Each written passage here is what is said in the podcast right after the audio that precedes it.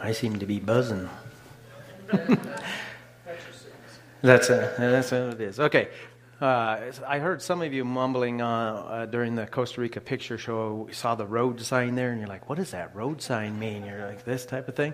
And we were pretty sure as we went by it, it meant watch out for falling meteorites.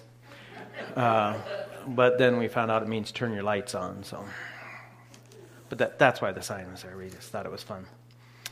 All right, so if you walk into just about uh, any store uh, today, you're going to be reminded that Easter is only a few weeks away, uh, five to be exact. And uh, did I just die? No, I'm good. Okay. Uh, I decided I wanted to spend the next uh, five weeks emphasizing some of the incredible truths of Easter. I mean, if you've ever stopped and, and thought about it, you realize that Christianity would be little different from any other religion in this world apart from the death and resurrection of Jesus Christ. And you have to take those two things together, right? I mean, there have been lots of religious leaders who have, you know, been persecuted and killed, but only Jesus Christ has risen from the dead.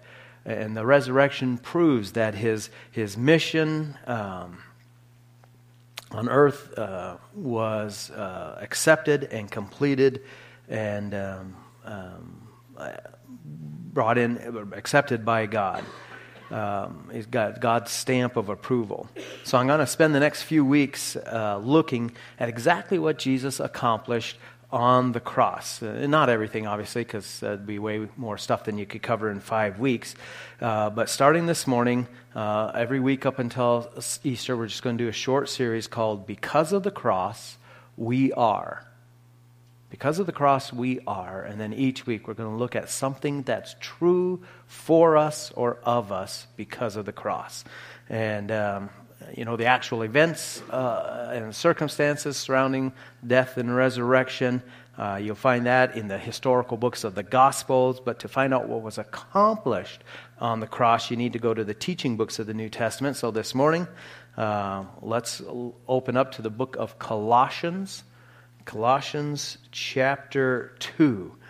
Uh, and, and these five truths that I've picked out for the next uh, few weeks, they're in no particular order. This one this morning is not more important than the fifth one we'll look at. They're all equally valid and important. This is just the, the order I chose to, to preach them in. Today we'll be looking at Colossians chapter 2, just two verses, 13 and 14. So follow along as I read them out loud, and, and then you'll see that today, because of the cross, we are debt free.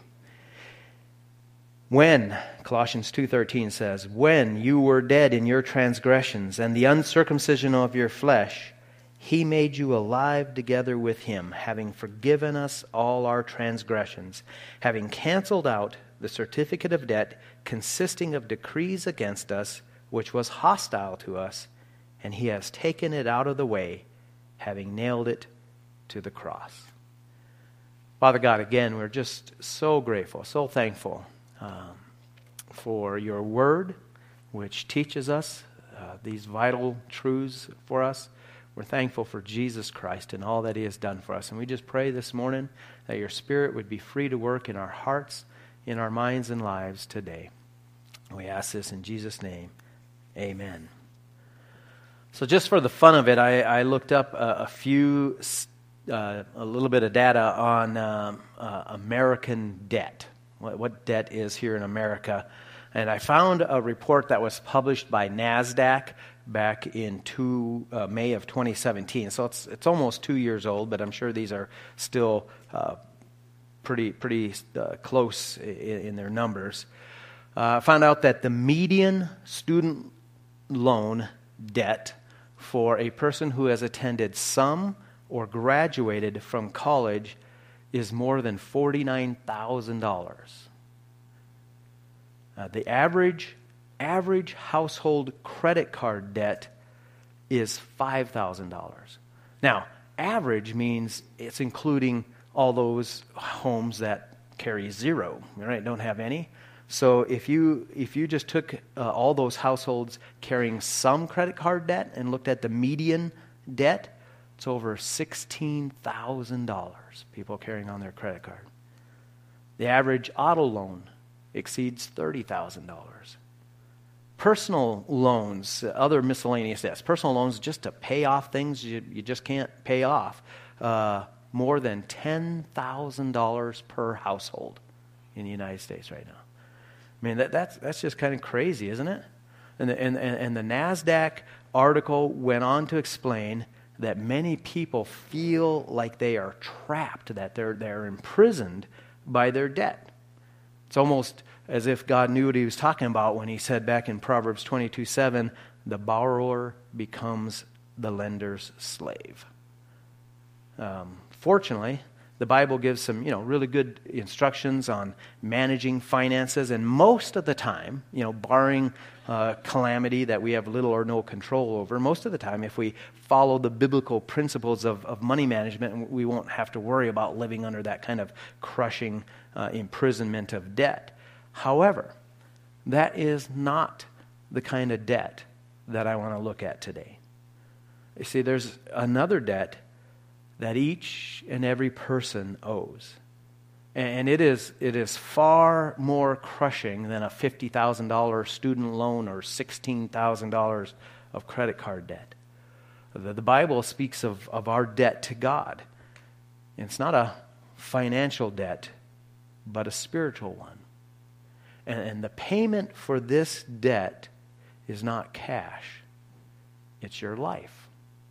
So obviously, this is a very uh, incredibly important situation. And, and that's the debt that the Apostle Paul was addressing in these two verses. So, a little bit of background will help us understand these uh, two verses we read just a little bit better. The church in Colossae uh, was under attack by some false teachers. Uh, was being infiltrated by a group that scholars have named the Judaizers. This was a group of Jewish people uh, who went around and caused problems at, at several of the New Testament churches. And the main way that they caused problems was by teaching the people, you know, that Jesus Christ w- was good, what he did was great, but it was not quite enough to totally save us. They would teach that you, you, you need to put your faith in Jesus. That was a necessary start, but more was required for you to uh, complete salvation. And they believed that in order for a, a, a, person to be right with God, to have all of their sins forgiven, that they, they not only had to believe in Jesus, but they also had to convert to uh, Judaism, the Jewish faith, hence the name Judaizers. And practically, what this would mean is that for the men, uh, they would need to be circumcised, and for everyone, men and women, that they would all have to follow the law of Moses. And since they knew you couldn't follow the whole law of Moses, they really emphasized the dietary laws. You really got to follow that. And, and logically, that all seemed to make sense because, you know, after all, how could anyone possibly expect uh, to, to have God's approval unless they meticulously followed the laws that God had, had given to them? It didn't make sense to, to these false teachers and to many people that salvation could, could be so easy. I mean, surely we, we have to do our part. Certainly, there has to be something for us to do. And they went around teaching that idea. Now, maybe you're, you're sitting there and you're thinking, well, you know, that's kind of interesting tidbit of history from, uh, or, you know, the New Testament times, but uh, I don't see what it really has to do with us today because there doesn't seem to be a lot of Jewish people in Hot Springs trying to infiltrate our churches, telling us that we have to get circumcised and follow the laws uh, uh, of Moses. So, since that's not happening, what does that have to do with us? And yes, I, I agree that's, that's probably true. We don't see that happening. But you know what? That same error is still being taught today. Uh, just like back then, people today have a hard time believing that salvation could, could be as easy and as simple as just putting your faith in, in Jesus Christ. I mean, as humans, we, we've been conditioned to believe that you have to to fight for. You have to earn what you get, right? I mean, I, I was taught that uh, from childhood on up. I grew up in a great Christian home, but I still remember hearing from my parents all the time, not, not speaking uh, of salvation, but speaking in life, right? That you, there's no such thing as a free lunch, right? Uh, maybe you've heard that phrase.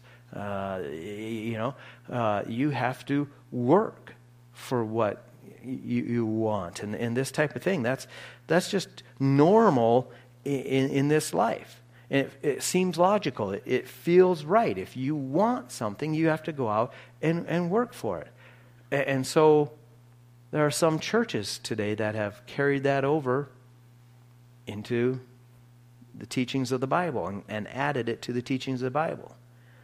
And they would say that, you know, faith, faith in Jesus is, is necessary, but to truly be saved, there has to be something more. You also have to do something for it. You have to believe in Jesus and. Okay? And you'll hear that word and quite frequently. You, you need to believe in Jesus and be baptized. You need to believe in Jesus and go through these confirmation classes or, or some other program or, or do these types of things, right? Uh, the single largest denomination um, in the world that, that claims to be Christian actually teaches that Jesus Christ is the, is the first and absolutely necessary step for salvation. You can't get saved without Jesus, which, you know, sounds really good up to that point. But then they go on to teach that you still have to make some atonement for your own sins. You have to pay uh, uh, and, and you have to suffer for the wrongs that you have committed against God. And so uh, they invented a place called purgatory where you have to suffer and pay the penalty for your own sins. And there's other groups. Perhaps you know uh, Uh, people like this who would say, yeah, believing in Jesus is, is all right, but you know, you also need to be a, a good person. You need to lead a, a good moral life. And again, that sounds reasonable, doesn't it? especially to our ears that are used to hearing that, that you have to work for and earn what you get.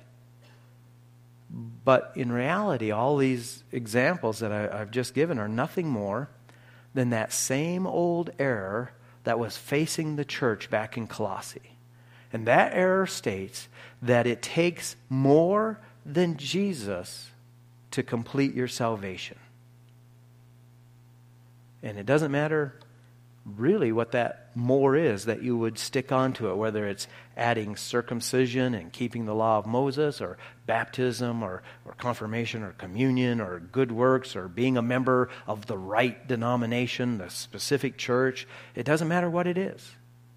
If you take faith in Jesus and you add any requirement to it in order to gain salvation, then according to the Bible, it's error. And that error comes from not understanding what it is that Jesus Christ accomplished on the cross. See, at the, at the very core, this false teaching is saying that Jesus Christ and the work that he did on the cross was not quite sufficient to pay for or to atone for all of your sin. And that means that something is left that's required for you to pay some part of it that you have to take care of. And this is a, a false teaching that hundreds of thousands of people have fallen prey to.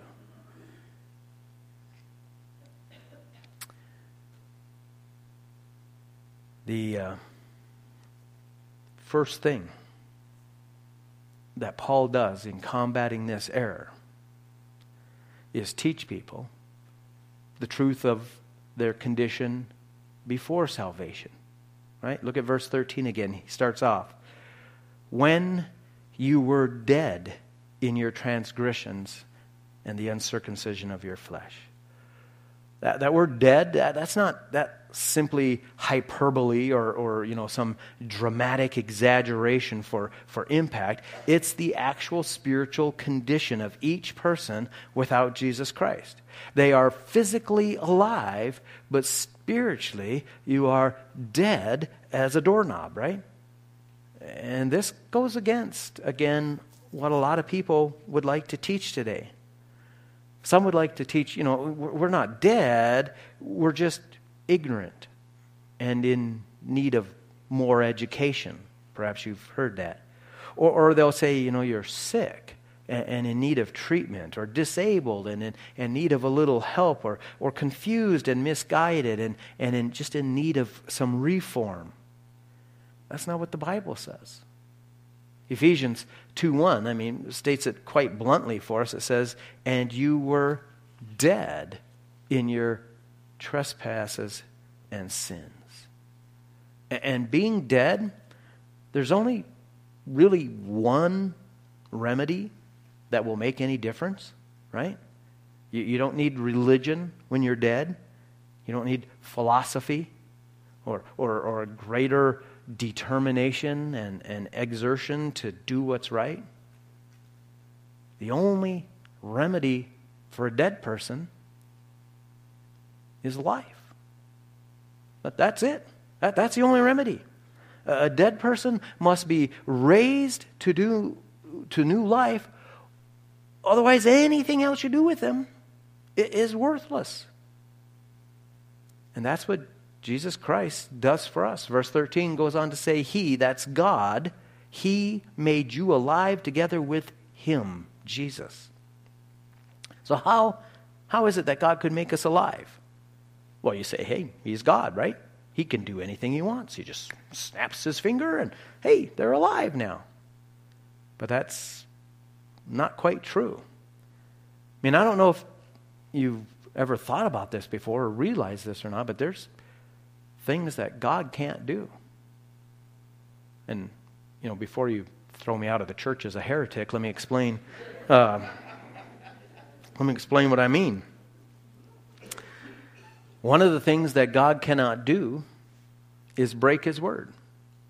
If he broke his word, he would no longer be perfect. And if he's no longer perfect, then he would no longer be God. Therefore, God, by the very definition of his nature, cannot break his word.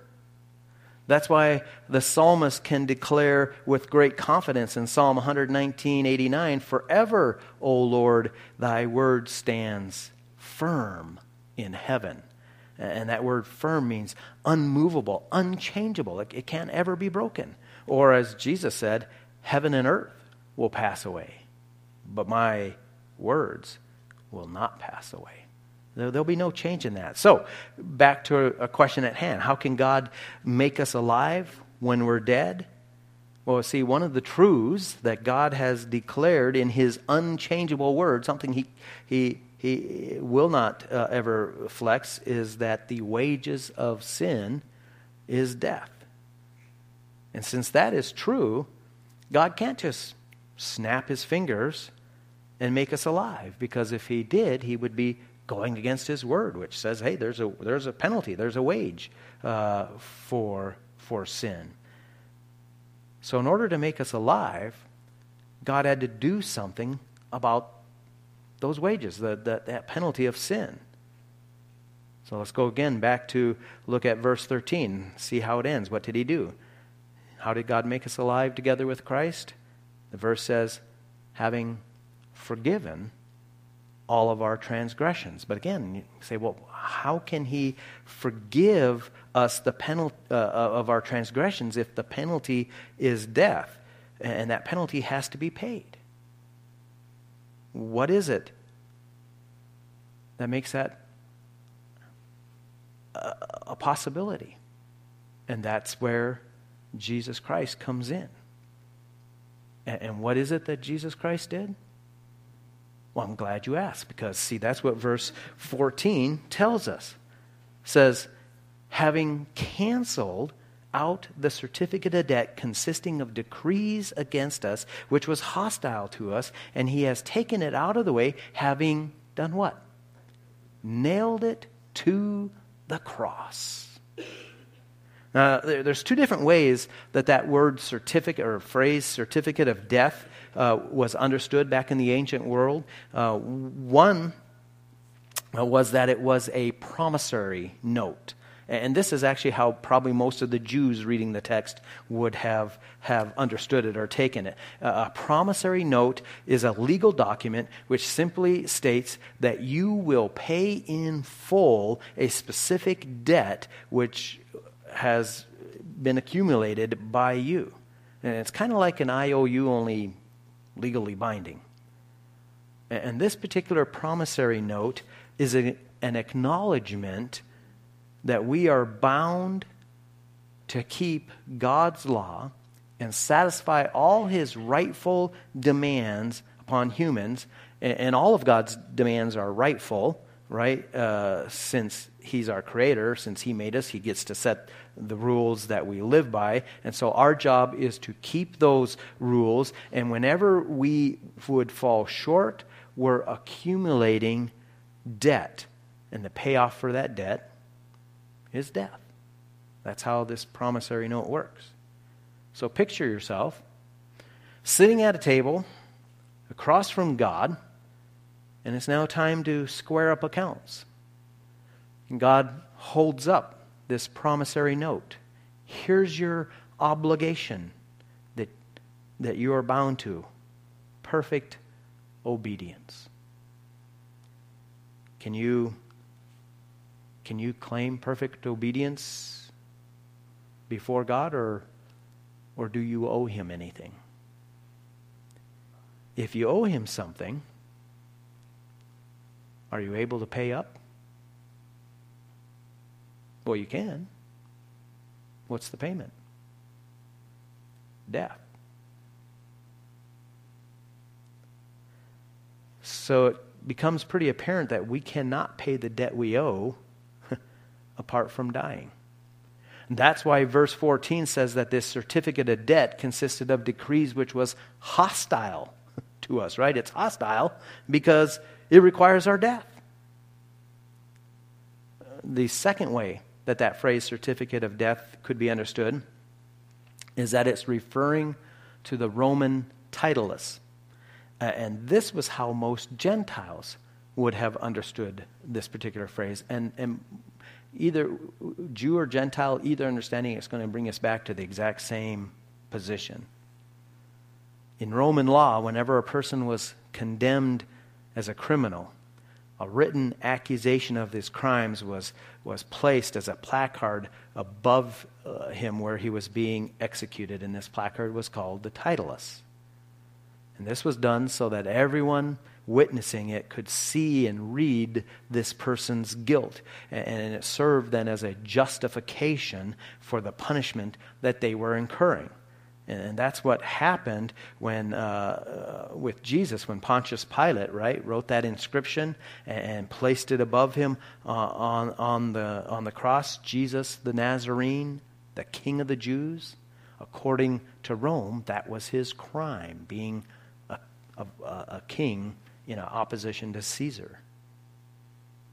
So, in, in reference to us, this titulus would proclaim for all the world to see every infraction of God's law. Every infraction that you have committed against God's law. I mean, think just about the Ten Commandments.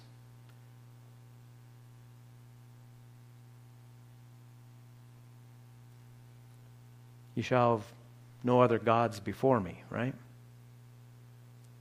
Anytime you've done your own thing instead uh, uh, of what God wanted, you were placing some other God before the Lord. Or honor your father and mother. You shall not steal. You shall not bear false witness against your neighbor. You shall not covet your neighbor's house or wife or anything he possesses. How are you doing so far? I mean, I don't know about you, but I think my titulus would be so big they'd need a couple extra crosses just to hold it. It's a certificate of debt that I owe God. I, I'm guilty. And I know I'm guilty. My, my titulus is full of decrees and it is hostile to me because it requires my death. That's a debt I can't pay. But see, praise God. Jesus did for me what I could not do for myself. He took that certificate and he canceled it. How? By nailing it to the cross. Jesus lived a perfect life. He satisfied all the demands of God's law. And therefore, as my substitute, when, when he was nailed to the cross, he was able to take that penalty that I owe and pay it for my sins. My titulus, my promissory note was nailed to Christ, with Christ to the cross, and, and that debt was eliminated. And so was yours. It was taken out of the way, no longer existed. And therefore, God can legally forgive our sins. Of course, the, the question might still be asked well, exactly how much? How much of my debt did God pay? I mean, maybe like some people or, or churches teach, uh, he got it started for us, uh, but, but we still have to do our part. He, he forgave a, a portion of our sins, but maybe we still have to, to pay for some of them. You know, there's a, a small three letter word that's contained in verse 13 that is incredibly important and speaks specifically to this question. And I'll read that portion of the verse again, and you see if you can pick out the word. Actually, I'll make it easy for you. You pick out the word here. Having forgiven us all our transgressions all. I mean, what, what a great word that is. Jesus forgave all my sins. That's why when Jesus was on the cross, suffering and paying for our sins, just before he died, he cried out, What? It is finished. Oh, isn't that great? He didn't say, Hey, I, I got it nearly done. So now you guys can go ahead and try and work on wrapping up the loose ends. He didn't say, I got a good start for you, so now if you work really hard and you be really good and you do enough good works, you might be able to get in. He didn't say that at all. He, he cried out, It is finished, which literally means paid in full. That, that's the Greek word tetelestai means paid in full. That certificate of debt is canceled. When you place your faith in Christ, you are officially debt free. That's what's true of you because of the cross. How many of you have ever heard of Horatio Spafford? Yeah, a couple of you recognize that name. Most of you will go, oh, yeah, as soon as I say this. He's most famous for writing the hymn, It Is Well With My Soul. And in the third verse, he wrote this incredible truth My sin, oh, the bliss of this glorious thought. My sin, not in part, but the whole is nailed to the cross, and I bear it no more. Praise the Lord. Praise the Lord. Oh, my soul. So, how about you? Can you say that same thing this morning?